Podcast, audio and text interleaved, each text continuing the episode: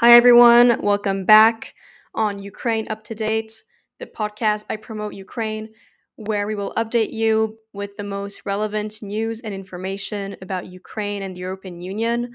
For more information about our N G O Promote Ukraine, please check out our website, promote ukraine dot org, or you can also visit our Facebook page at Promote Ukraine. Let's get started.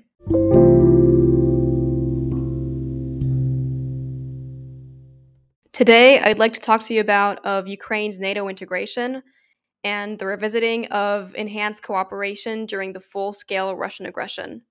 You can also find this information in the Brussels Ukraine Review in an article written by Doctor Yehor Brailyan, who is a special correspondent of the International Cooperation Desk in the information agency Army Inform in Kiev, Ukraine.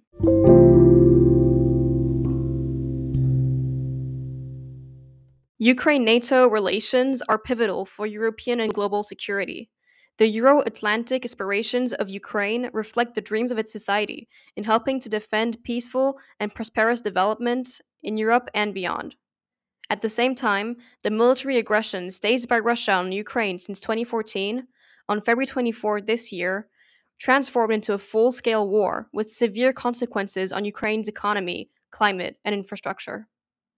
Against this backdrop, the question of a potential NATO membership of Ukraine matters for the deterrence of Russian imperialism.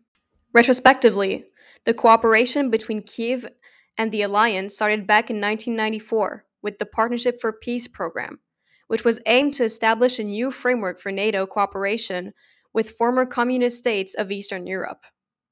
From the nineteen nineties, Ukraine has conducted joint military exercises with NATO.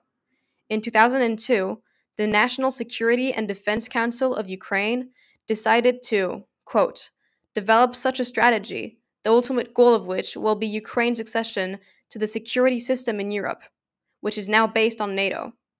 Further to this, one must recall that at the NATO summit in Bucharest in two thousand eight, at which the membership action plan would have been granted to Ukraine and Georgia, Russia pressed the main actors, namely France and Germany, not to do so. And although the public support for NATO accession among Ukrainians plummeted from forty-seven point eight percent to forty point one percent following the twenty fourteen Revolution of Dignity, the Ukrainian parliament, called the Verkhovna Rada, went ahead and implemented the constitutional amendments regarding, quote, implementation of the state's strategic course towards Ukraine's full membership in the European Union and the North Atlantic Treaty Organization in twenty nineteen.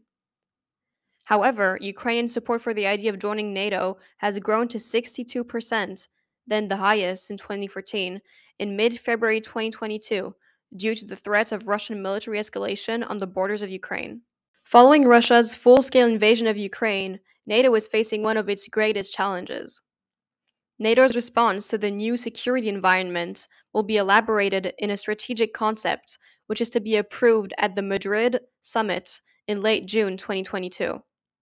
In its current strategic concept dating back to twenty ten, Russia is mentioned as a partner in the fight against global terrorism. Back then, NATO's military presence in Afghanistan was at its peak. Yet, the systematic violation of international law by the Kremlin from its twenty fourteen annexation of Crimea and military invasion of eastern Ukraine became a watershed for the alliance. Think tank Foreign Policy Council Ukrainian PRISM prepared the recommendations for NATO leaders. According to them, the defense of democracy cannot be implemented merely through communiques, but also through concrete political and military action. From NATO, one would expect that Russia's extensions of its sphere of influence through brute force against sovereign countries can never be accepted. Further to this, the security situation in the Black Sea region, with NATO member states Bulgaria, Romania, and Turkey, is worsening due to Russian voluntarist actions towards the freedom of navigation. Additionally, Russia has deployed nuclear weapons in occupied Crimea and is blocking Ukrainian ports with further implications for global food security. The absence of a particular NATO regional strategy cannot be an option when this region is also a responsibility of the alliance.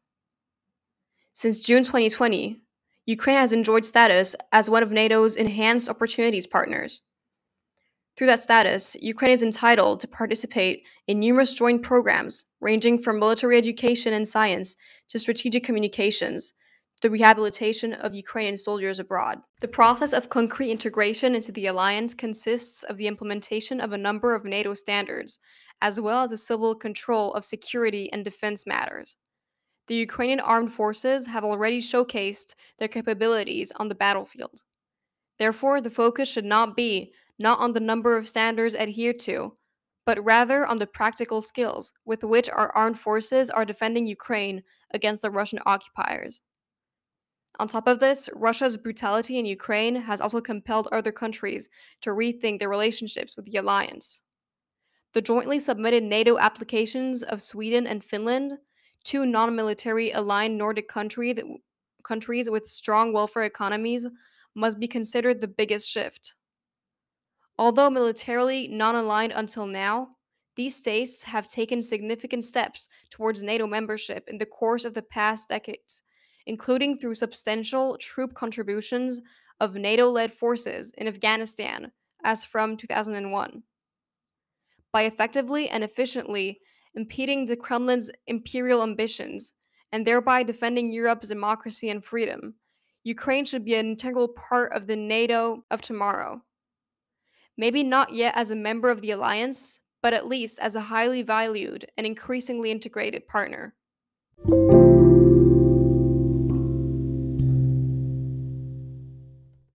Dear listeners, this is the end of today's episode of Ukraine Up to Date, the podcast by Promote Ukraine. If you have any thoughts or feedback to provide us, please do. And if you want more information and news, please check out our website, promote ukraine dot org. You can also check out our Facebook at Promote Ukraine and follow us. I hope you enjoyed this and see you next time.